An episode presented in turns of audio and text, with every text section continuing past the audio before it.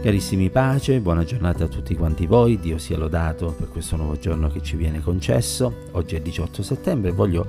condividere con voi quanto l'Apostolo Paolo scriveva ai Romani al capitolo 8, al verso 12, al verso 13. Così dunque, fratelli, non siamo debitori alla carne per vivere secondo la carne, ma eh, perché se vivete secondo la carne voi morrete, ma se mediante lo Spirito fate morire le opere del corpo voi vivrete. E aggiunge poi al verso 14, infatti tutti quelli che sono guidati dallo Spirito di Dio sono figli di Dio. In questi due versi dell'epistola, o meglio tre versi dell'epistola, Paolo esorta a non essere servitori o debitori della carne, ma a vivere secondo lo Spirito. Ci sono due modi quindi di intendere la vita, una che è strettamente legata alla,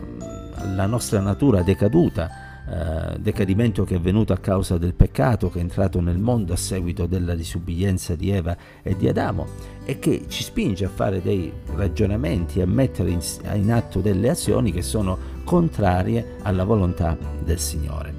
Eh, naturalmente questa è la condizione di tutti quanti gli uomini perché tutti abbiamo peccato e tutti siamo privi della gloria di Dio ma Dio sia lodato perché Gesù Cristo è venuto su questa terra affinché ognuno di noi potesse nascere di nuovo, cosicché a tutti quelli che hanno ricevuto Cristo egli ha dato il diritto di essere chiamati figli di Dio e nel ricevere Cristo noi, come dirà Gesù a Nicodemo, nasciamo di nuovo, diventiamo delle nuove creature e quando uno è in Cristo non solo è una nuova creatura, ma le cose vecchie passano e tutto diventa nuovo. E allora si comincia a camminare per lo Spirito. E vedete che c'è questo contrasto quindi tra la vecchia e la nuova natura, tra la tendenza naturale a compiere il peccato e l'impulso invece che lo Spirito di Dio ci dà a vivere in un modo che sia secondo la volontà del Signore. Un combattimento che ognuno di noi affronta e che ognuno di noi deve affrontare con le armi dello Spirito in modo da poter vincere e non camminare secondo la carne,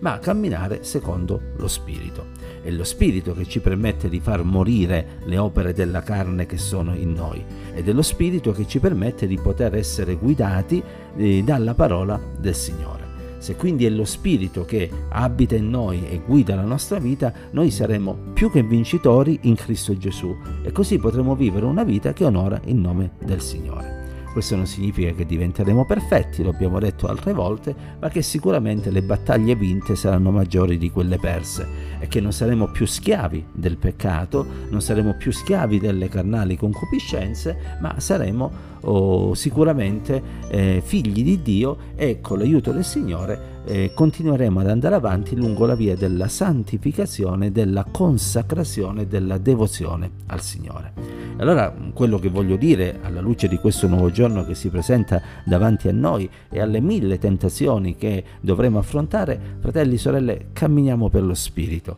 Fratelli e sorelle, eh, facciamo morire eh, le opere della carne che eh,